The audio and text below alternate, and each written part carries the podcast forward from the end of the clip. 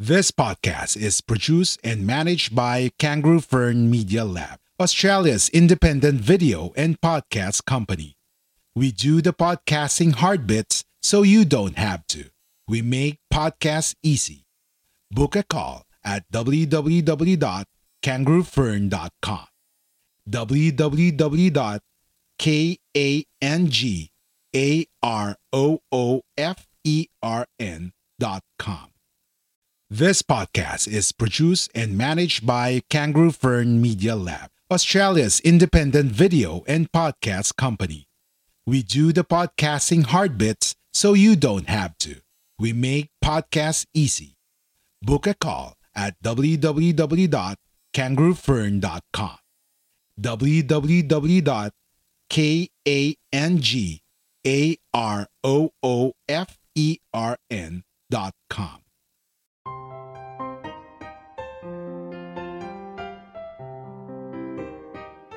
Welcome to Samutsari, Conversations with Mimi, a weekly podcast by Dinosocial, also a member of the Gorilla Podcast Syndicate. Samutsari is where we can show that ordinary people do extraordinary things.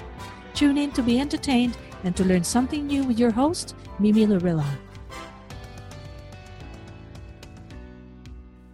Hi, everybody. Welcome to Samutsari Conversations with Mimi, a podcast featuring topics and other topics of interest for both men and women alike. And I am your host, Mimi Laurelia. Welcome you to another interesting, exciting episode. Alam niyo naman po, here at Samutsari, we feature guests share their passion and commitment to their profession or talents.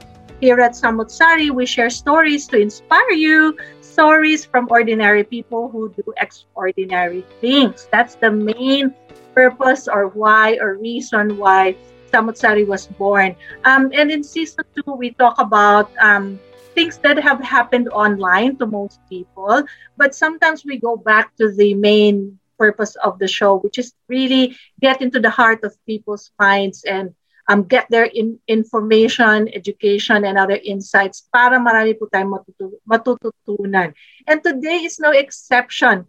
And like I said, every time na may guest tayo dito, especially males, very rare tayo nagkakaroon ng mga male guests. Pag may male guest tayo, talagang saludo ako sa kanila dahil alam ko ang mga stories nila ay through the roof. And today, we have Mr. Sean Luke Dado. He is a businessman. Uh, mamaya, tatanungin natin siya kung ano yung business niya. Um, I will let him describe what he's doing. I know he is from the same university as my husband. In fact, they're friends. Uh, they are buddies. They go back uh, noon, noon, noon pa. Um, Sean, welcome to Samutsari Conversations with Mimi. Please greet my listeners and my viewers. Hello. Hello, everyone. Hi, Mimi. Thank you very much for inviting me. Kumusta sa lahat ng mga viewers mo? Thank very you, Sean. to be here. Thank you. Actually, ako nga dapat magpasalamat dahil uh, alam ko very, very busy ka. Marami kang um, ginagawa sa kasalukuyan. But um, your precious time with us today is really, really appreciated. So, today is I, I want to talk about a love story from a, a male point of view. Medyo kakaiba yung ating love story. Pero bago yan, Sean, can you give us a snapshot of who you are as a businessman? Ano ba talaga tong business mo? Ano pinagkakabalahan mo? Are you based in the Philippines? Are you based abroad? Um, where are you situated right now, and what are you currently doing? Uh, I, I'm here in the Philippines. And mga five, five years, six years ago, I started a coffee plantation sa Benguet. So, yung, yung family ko, they were staying here in Manila. And ako, I was going back and forth sa Benguet, trying, trying to get it started. And ano, things were going well naman. But nung nag-start na yung pandemic, I, I got stuck here sa Manila because uh, because of the lockdowns and travel wasn't allowed between provinces. So I was um, I was able to travel to Benguet, I think, three times since the start of the lockdown, three times only, and only once after we got we, we got sick with COVID last Yeah. year. Okay. So, So, Sean, paano pinapatakbo ng isang businessman ang kanyang business kung siya ay wala sa sa opisina niya, which is your farm? How do you Well- manage to do that? first of all, you have to have somebody that you can trust. Na somebody you can delegate your your all the things that you have to do somebody who can take charge there and ngayon we we have to do it by phone calls by video calls and and it's hard because you don't really know what's happening there. You you only have to rely on what they report to you. And it's it's hard in the province because we're in the middle of the mountains and sometimes uh, people are cutting trees or encroaching into your property. And without you being there it's really hard to tell what's what's really happening. So it's I, I want to have a chance to get back there as soon as I can but for now I don't have a choice but to trust my caretakers and uh, my men who there. Uh-huh. How exciting is that? So, Sean, yung iyong um, business na, na coffee plantation, are you supplying locally or are you importing uh, your products? We're, we're just starting yung aking mga plants. Actually, they uh, there was a typhoon a few months ago and a lot of my plants, a lot of my uh, trees, my coffee trees got wiped out. So we're not at a stage yet where we're big enough to supply outside of of the local area. But hopefully, hopefully, if I can replant again, because that's one of the things that I have to do to replant again. Uh, eventually, if it grows, if things go well, hopefully I'll be able to supply in in Manila and who knows, maybe overseas. Yeah, you know, that's a long way off. I I know, I'm and I'm thinking positively for you because I know that the coffee from your region sa Benguet no sa sa upper north they're very very popular and and for some reason they're highly regarded. So I think there is a future there. Let's just wait for the right timing. Sabi ko nga things will get better um, and hindi mawawala ng demand for your kind of coffee. Um, parami, uh, even my um, pamangkin sa pinsan he gets his coffee beans from Benguet and he oh. um, brews it sa Manila. And then uh-huh. he markets it as a gourmet kind of uh, coffee.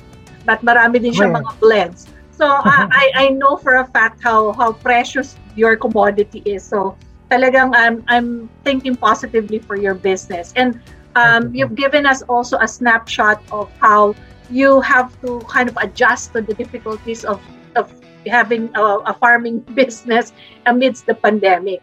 Pero Sean, I'm interested in your story. At nabanggit ko kanina at the beginning, this is a different love story. Um, it's a love story that para siyang um, how do I express this? Para siyang um, and para siyang nag-bloom in a way in a different way at at the time of the pandemic.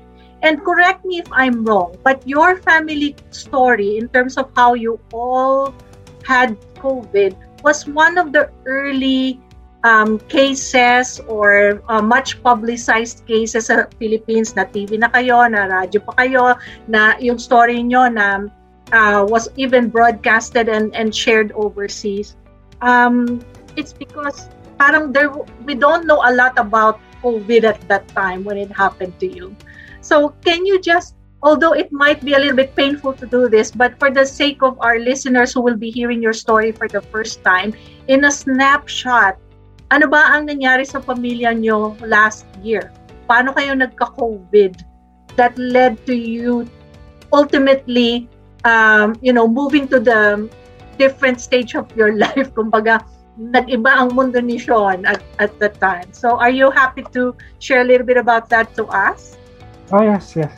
Uh, when, when COVID started kasi, parang we didn't know it would last this long. And we didn't know how how bad it would get. So, yung buong Pilipinas, all the Philippines, lahat, uh, the Bayanihan spirit at that time was very strong. Nung umpisa ng COVID, everybody was donating uh, whatever medical supplies was needed, mga PPEs, mga mga food for frontliners, uh, everything. Malakas yung bayanihan spirit and we were part of it also. Nung, mm-hmm. nung first few months, we were donating PPEs. We were gathering them from from Singapore, from friends overseas. And ako mismo, I would bring them to the hospitals. But when still, things started getting uh, serious na, marami na nagkakasakit, uh, we stopped doing that na and talagang we we ano na we followed the lockdown na talaga na we stayed at home as much as we can. And and before that lockdown, uh, I was I was starting my farm already, so I was spending a lot of time in Benguet. Uh, na I was there full time, and I would only go home on weekends or every other weekend. I would ride my motorcycle from from Manila to Baguio, and then I would rest there overnight and ride, uh, switch motorcycles and ride the motorcycle again for five hours to the farm, and that would be my routine. And in reverse, babalik din ako when I had time every other weekend. I would ride my motorcycle again from Benguet all the way to Manila. But when the pandemic started, yeah, yeah, it's part adventure na rin for me, part ano na rin. But when the pandemic started, uh, dito na ako naabutan ng lockdown. I got stuck here. Then, it was a blessing in disguise na rin because the last few months na we were together, we were able to spend the the those months together, kami ni Hazel. And Yep. dito kami sa house and somehow we were married 30 years but yun na yung time na we were together na na matagal talaga na every day for for those months we were together and you know I'm very I'm very grateful that happened it, it was Ah, Yeah. blessing na rin was, But blessing in disguise talaga yon. So for people who do not know, um, so Hazel and and Sean were parang college sweethearts pa kayo. You can consider yourself college sweethearts or high school Yes. sweethearts. College College, sweethearts, yeah. di ba? Um, college na, yeah. and and of course when you know that she is the one or she was the one talagang kept din na kayo from from the very start and then you have um a, a- a- two children if i'm not mistaken you have a, um, Okay. an adult daughter who is a medical doctor and a frontliner and you have a, a younger daughter and Mhm. um, from my understanding then you also have a grandson ilang mga grand uh, grandkids mo isa lang ba I have I have two two Oh, you grand, have two. grand- You have two. yeah So, um, ito bang COVID, um, sa palagay mo ba, that was just a random thing that happened to you guys? Or did you think na, na one of you or even yourself caught it somehow uh, at that time last year? yung when it happened we were we were confident that we were going to make it through this this pandemic eh. kasi we we were following all the rules all the guidelines of the World Health Organization of the Department of Health uh, we were sticking to the rules to the guidelines and we were confident that as long as we stuck to the rules we didn't we didn't go out if they said uh, stay at home we stayed at home Hmm, that there was no reason why we would not make it through the pandemic. Kaya lang, as it's turning out, here in the Philippines, I think it's inevitable that yeah, everybody will get infected or at least one family member will get infected. I don't know anybody now here without a family member who's not been infected. I, I think yeah. really it's really going to happen because of the situation it's we're very overpopulated here in manila it's so crowded here the population is so dense it's really going to spread and it it started happening then last year and it's even worse now It's, even worse. Oh my God. yeah it's So parang hindi, ma- mas mas mahirap sigurong i-monitor ngayon yung mga cases every day. It's either you'll get sick of um, you know, looking at the numbers or lalo ka lang madedepress sa, sa mga nakikita mo sa paligid. Pero let's go back last year. It, um, are all of you healthy or was Hazel um, sick in a way na siya parang pinaka natamaan ng ng grabe or again, what she was just the random person in the family na unfortunately um, ang naging mas ano ang condition last time. Siya ang parang napuruhan, uh, excuse the word, pero if, your family got it and and then she was the one na parang na-hospitalized ng matagal, what was that situation like, Sean? we, we were all healthy. And if there's one thing lang na comorbidity niya it's, it was because she was overweight. But other than that she was healthy in every way. Yep. um, we had regular checkups we had regular tests.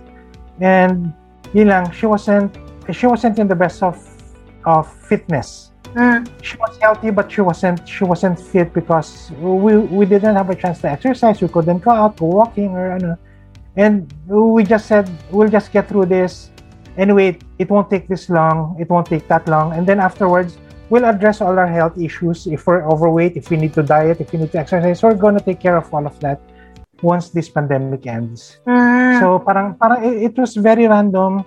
And, and it's so random now because a lot of people are getting sick, a lot of people are dying here who are young, who are fit. They're not they don't don't have any comorbidities, but it's just COVID is so random. Sometimes the elderly survive and the young ones don't. Some sometimes the sick, those who have comorbidities, they get infected, but they get through it. But Mm. it is just you know it's Yeah. Walang pinipili si COVID. I remember Yeah. that even Bishop Abilio of the um, administrator that time, eh, senior citizen na yon, nagka-COVID, but Uh-huh. he's he, he looks frail, but he was strong. I mean, he he got through it. Um, I Yeah. have other friends in the Philippines who also got COVID. He- They got through it. And to tell you honestly, my brother who was in Canada became a close contact of a colleague, went overseas, bumalik sa Canada, hindi niya alam may COVID siya. At that Hmm. time, they had babies less than a month old, twins, nanganak yung sister-in-law ko. They had COVID. The twins Oh, no. were, in, Oo. were in the hospital. Uh, but they Uh-huh. had mild symptoms. But still, you, you worry. Um, Yeah, so, uh, really, COVID can hit anyone. And the reason Mm-hmm. why I kind of have um, a theme around our episode today, which is about the COVID love story, is because yung hinag, I can feel it, Sean, last year when when we we knew what happened to you and we were following your story and um, until the very end we were there to condole with you um, when Hazel passed. Um, yung parang walang preparation eh. Wala, wala, wala that situation never prepared you for what is to come. I felt that you just had to deal with it as the events unfolded. Um, did you and Hazel have the chance to uh, namnamin, kumbaga, yung mga last few moments ninyo? Or um, how how is that experience like for you? when when Hazel was in the ICU, we we talked we talked as if she was going to get well. Kasi we wanted her, we didn't want to discourage her, we didn't want to scare her. Mm, So kahit alam na namin yung possibility na kung anong pwede mangyari, lalo na yung yung daughter ko who's a doctor, she knew what she knew how serious the situation was. I couldn't talk to Hazel as if she wasn't going to get well. I, I had to I had to try to strengthen her and try to encourage her that you're gonna go home. So that's that's how we were talking. So hindi na namin napag-usapan yung mga important na things eh. Kasi I, I couldn't. I, I couldn't. Ano, and everybody was praying for us. Everybody was encouraging us, saying, you know, claim, claim it, believe, believe in God, have faith. And I couldn't. I couldn't compromise that faith. I couldn't. mm, Uh, I, I had to. I had to full-heartedly believe that she was going to get well. Even uh, in the back of my mind, I knew the possibility that she wasn't going to get well. I, I couldn't entertain that thought in my mind. mhm. You just have to be strong for her at that time din eh. Yung bang tipong ah, marami tayong naririnig na, ah, um, of course, sasabihin natin kapit lang, kapit lang. Ah, but marami rin akong mga other COVID stories na talagang your um, parang positivity, yung alisin mo muna yung negativity at that moment really helps you to move forward and uh, hope for the best, something like that, ano? So I'm I'm pretty sure nakatulong yan. Um, Ah. I think it's very special the, that this this story that you have because um, like I said, um, she she was a very good mom and she was very loving and and all of that. Tapos biglang nawala si lifetime partner mo. Um, how are you coping with the fact that you have to be both the mom and the dad now uh, to your to your kids and uh, the grandma and the granddad for your mga apo? Uh, how is life now adjusting to everything that's happening? Meron bang Ah. sense of adjustment or naninibago ka pa rin ba or you still can't believe it, Sean? I, I, I think I think forever na tong adjustment na to eh. It, there won't I, I don't think there will come a time when you say we're adjusted now, we're okay now. Uh, this is this is that. I think it's going to be an ongoing process until you know until we all grow old and they all grow up. I, I think it's it will be continuous. It will be continuous. There won't be a time that it will end. Uh, we're we're okay na.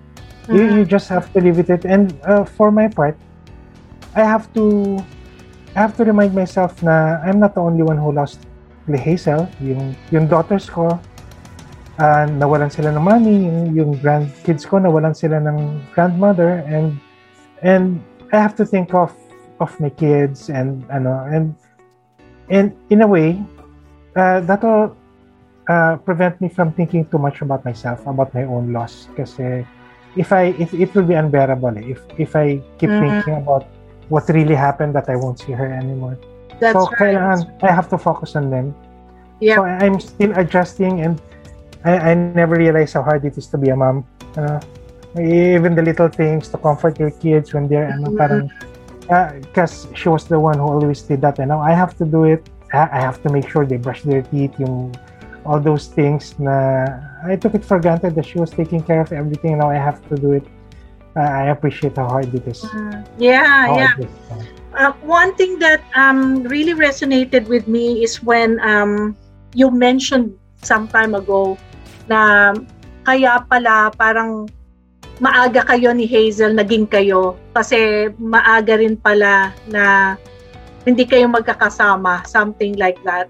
Um Yeah.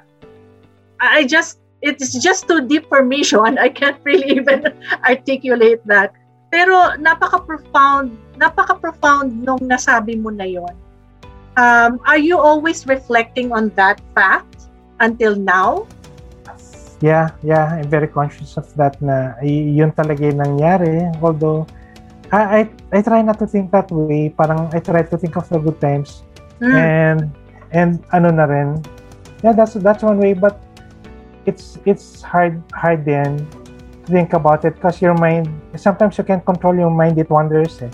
From, even if you're trying to be positive, it goes in one direction and another direction. Before you know it, you're feeling sorry for yourself na you're full of regrets Mm. and and when you regret a lot of things there's nothing much you can do you can't go back in time you can't fix it Mhm. so parang you just have you just have to move forward yeah just have to move forward lang talaga and yeah Mhm. you know Kaya ikaw talaga ang pillar ng inyong tahanan ngayon. Ikaw ang haligi ah, na iyong tahanan. So you have to be exuding that um, strength kahit na minsan you feel na nagbabakil ka din.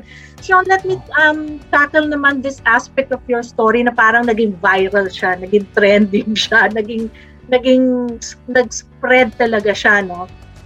Was it both good and bad na parang na-feel mo ba na why are you guys encroaching into my private life?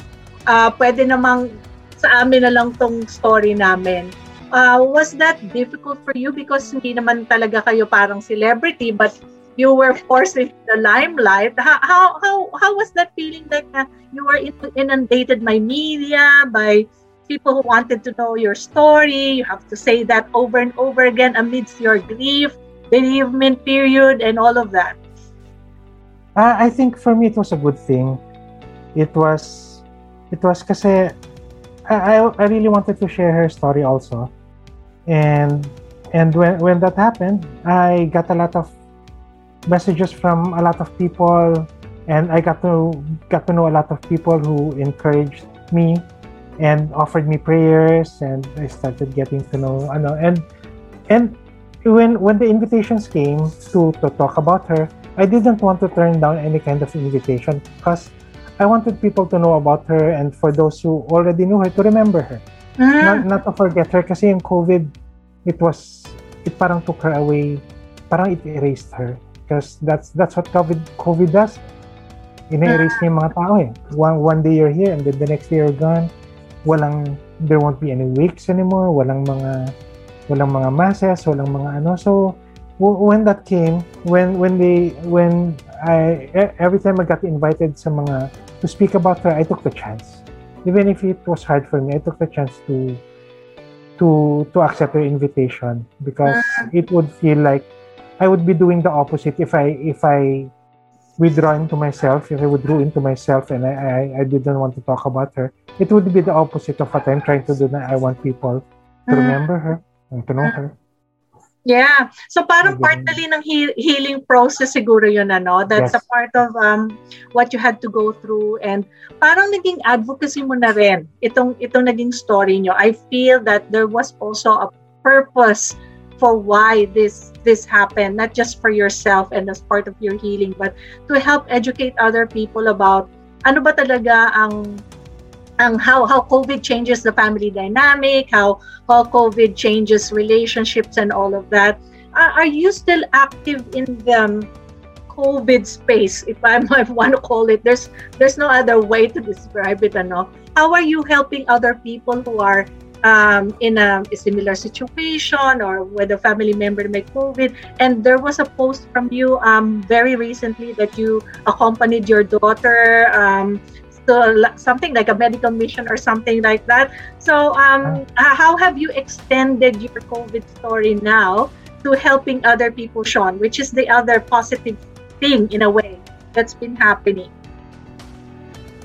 Yeah, yeah, yung yung ngayon kasi parang parang it it's ano na parang smaller na yung ano ngayon it's more private na the way I, I help people it's not it's not like the way it was last year na parang it was uh, communication in a large scale. Now it's mm-hmm. more it's more one-on-one. It's more I know with people. I've I've been attending Bible studies and uh, and uh, these kinds of talks na I, I speak to smaller groups of people. Yung to parang not really naman inspirational talk but sometimes I share sa mga small groups about my experience para so we can all relate and I get a lot of I get a lot of input and insight from other people also. Parang we're helping each other out sa mga ano. So, ganun na. It, it's in smaller groups now. But ngayon kasi, now here, it's it's survival mode eh. We're helping each other just, just to survive. Just to survive. And yung emotional support, it comes with it. But for now, talaga, people are getting sick, people are getting, ano, it's, it's parang, it's not only about, ano, it's about physically surviving talaga. Now, what, what do we do? Now, we have COVID, what do we do now? And then we message back and forth, yung mga ganun. And, and ano rin, yung mga nawalan, the people have been getting in touch with me. So, parang ganun. Yeah. We talk din, ano na, it's more intimate na ngayon as compared to last year. That's right. So, in a way, para ka nang, um, you took on the role of um, an accidental counselor, kung tutuusin, ano. Because of your yeah. personal experience, you are able to provide that wealth of knowledge and that insight to uh, emotionally provide support to other people. Like you said, it's now about survival. Um, and knowing how, how you've done it, napaka-reassuring din na siguro para sa mga ibang nakakarinig ng story mo na um, hindi ito just for the mere fact na you know we're opening our story to other people but also it helps them cope. Kasi nakikita nila na if Sean was able to do it how how am I not uh, having this sense of I can also do it? You know malalagpasan ko rin to um, uh, people supported you you support them now. So parang parang paying it forward yung yung style um, mo. And and I think that's a good thing. And and, and I think that helps you uh, become really human and and focus on like you said it's more intimate now. It doesn't have to be always broadcasted but parang direct support yung yung pinoprovide mo sa um, mga tao so I I I think there's a beauty in that so parang nakikita mo ba ngayon, Sean, yung mga connections sa mga experiences mo? Would you think that Hazel, in a way, um, paved the way for this change in in your life? And do you think it's it's Hazel kind of hindi naman manipulating is the word, ano? Parang she's orchestrating you to become an instrument to others. Do you feel that way sometimes that Hazel is always with you to to push you to, to do some more good for others. In a way, yes, yes, in a big way. Uh, I feel I feel that na ano rin. Uh, she's she's part of it. It's it's it's all part of a big plan. She's part of the big plan and kasi when when bad things happen, sometimes you just have to believe na it's all meant to be. It's mm-hmm. it's a God's will because you cannot think otherwise. Uh, if you if you go against if you there's no way to rage against what happened. Eh. Parang, if something bad happens, there's no use, there's no use being angry at the world. You just have to believe that it's it's it's all written that way. Mm. Uh, that's the way it's that's the way it's written, and Hazel was part of it. Yeah. Hazel was part of it. So yeah, everything that's happened, and it's and also it encourages us to be to be good, to try to be good, because uh, when when it all ends, your your main goal is to you know to get to heaven also, and the only way to get there is if you do good good in this life. Mm. So you Totally can agree. you can get there otherwise. Yeah. siguro ang advantage mo lang eh meron ka ng ano uh, direct line. Ato na si Hazel Yeah. ngayon, yung soulmate mo. Parang she's just there, like acting like your angel. And she's always looking at you and she's always looking after your kids and your and your grandkids. Tapos ito sabi niya, Sean, I'm going to protect you. I'm going to um, help you become an angel for other people. So, kumbaga may direct line ka na. So, para ka may call a friend. So, anytime you need some guidance or advice, andyan lang si Hazel. Hindi naman, she's just physically not with us, but in, in spirit, she's she's with us. And, and, and that's the inspiring thing about that. So, what about your daughter, um, who is medical doctor, Sean? How, how is she coping with the workload naman uh, in terms of being in the medical uh, profession nowadays? Um, is she highly involved in COVID-related activities, or is she just um, doing her usual role? she's she's right now she's volunteering sa mga vaccination efforts sa mga ano. So she's she's very active there but she's also very careful. Yung right now she's working for a an international pharmaceutical company uh, as a ano uh, it's I hindi ko alam exactly what she does. It's about research and she compiles the research or explain explains it to other doctors. Parang ganun. It's all very technical but she's not in the hospital uh, scene anymore. She just does volunteer work because during the time when we got COVID, she also got COVID, and uh, she was very weak and she was very vulnerable physically and emotionally. And the Ah, hospital was saying, "We need you back right away. You have to make a decision. You have to come back right away." And this was just weeks, weeks after she lost her mom. So it was hard for her, and she had to decide. She had to decide because she wanted to to take care of us, of me, her sister, her kids, and it was a hard decision. But finally, she said, "I, I have to prioritize my family. My mom just died. My family needs me." So she had to leave the hospital. She had to leave the hospital, and then she went into this. Ano, she's working now for a pharma company, but uh, in her spare time, she's volunteering sa mga COVID-related programs like vaccination uh, ah. programs in different cities in Manila. that's good to know that you can you can still um what do you call that serve um in another Yes. capacity and still make use of your your your love for medicine ano? Kasi nga nag-doctor siya. So um, very ano pa rin ah, may extension pa rin. May nandun pa rin siya sa vaccination space. Um parang part na rin yan ng inyong covid loop of experiences. Um, and and research to me is very important because the vaccine um, rollout has brought about a lot of political controversy na effective ba yung vaccine yan ano eh, ano bang itinuturok nyo sa kakatawan namin why are there anti-vaxxers why are there choosy people uh, bakit hindi sila naniniwala sa mga scient- scientists who have studied the vaccine and bakit daw ang bilis-bilis nakagawa ng vaccine. Uh, But it was a matter of urgency, no? Why would you wait five or six years? And ito na nga, nagkakaroon na ng kaguluhan sa buong mundo. And even Right, some people say uh, they don't trust the World Health Organization dahil baka napopoliticize. So there's so many layers to this COVID um, story pandemic. And you are just a microscope of that, but still your story has created a huge impact to a lot of people's lives. So, um, so Sean, if if you were, I, I don't want to say bumalik ka sa, sa last year and what would you advise yourself? Ano? I'm not gonna ask you that, but what I what I wanted to ask you is, how are you looking forward now to what the future looks like for you and and your family? So, ano-ano yung mga parang ano mo pa, parang goals mo pa or are you just trying to chill at this time? Um, give us a flavor of what is it like now after a year of, of that uh, COVID happening to the family? Uh, I think now since the pandemic is still ongoing, it's for now we can't we can't project too much into the future. Mm.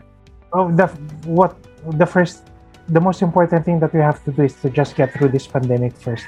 So yung yung pananaw namin, it's it's only until that far pa.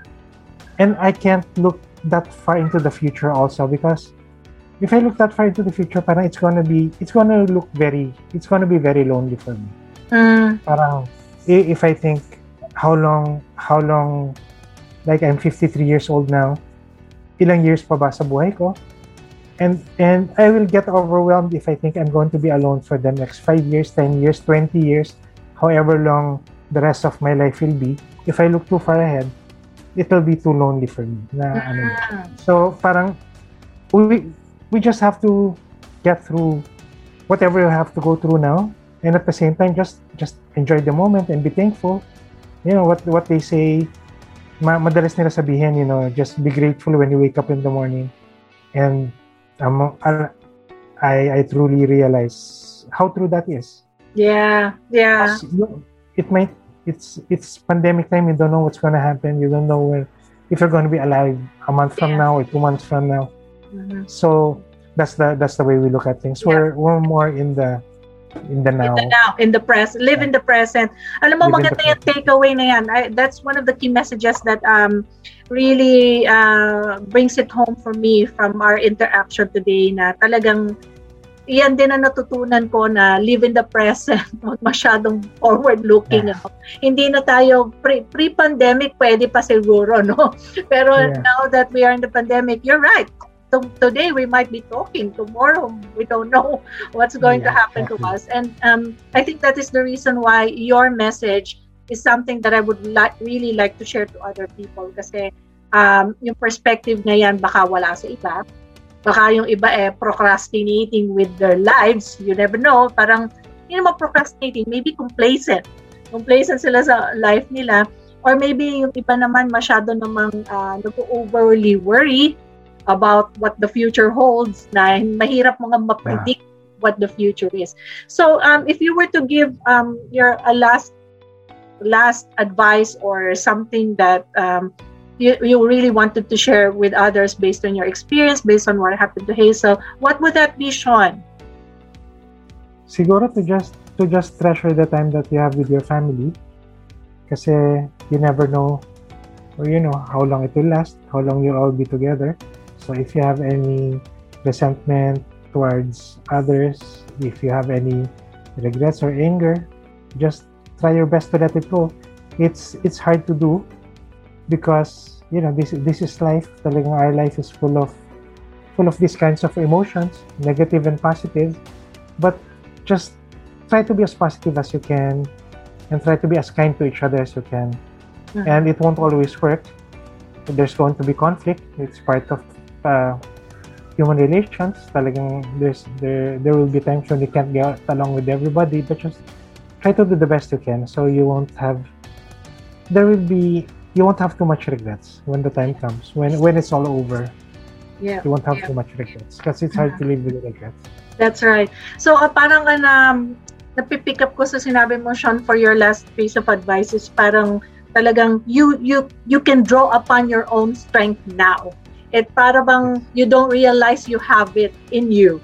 Pero yun nga sinabi mo, focus on the now, focus on your family, focus on loving, focus on um, serving, focus on, you know, believing that God uh, will will help you. Talagang um, total shift talaga. Total shift. Um, in the business of life, alam mo, para talagang we needed to stop and smell the roses now. Parang hindi, hindi na tayo dapat takbo lang ng takbo, no? Without looking at the what's what's around us. So Sean, I'm really really happy that you are so generous of uh, your time today. You're very generous with your insights and you're very very open um, with me and obviously those mga na- nanonood sa atin today. Thank you very much Sean for being uh, a part of Samut Sari. Um, sana magka-part 2 pag nagkaroon tayo ng time.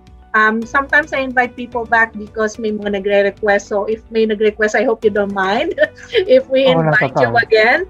Not Okay, Sean. Thank you. I have to close the show now, Sean. So if uh, for those who are listening to us, if you have any stories or any topics that you wish me to feature in the show, please reach out to me via my email, which is in the show notes. Samutsari is a member of the Gorilla Podcast Syndicate. You can also reach out to me via my Twitter, my Facebook, or my YouTube channel. Please subscribe to the programs of the Gorilla Podcast Syndicate and obviously to Samutsari Conversations with me.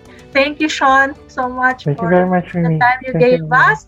Until sa susunod po mga kaibigan, bye for now. Bye-bye.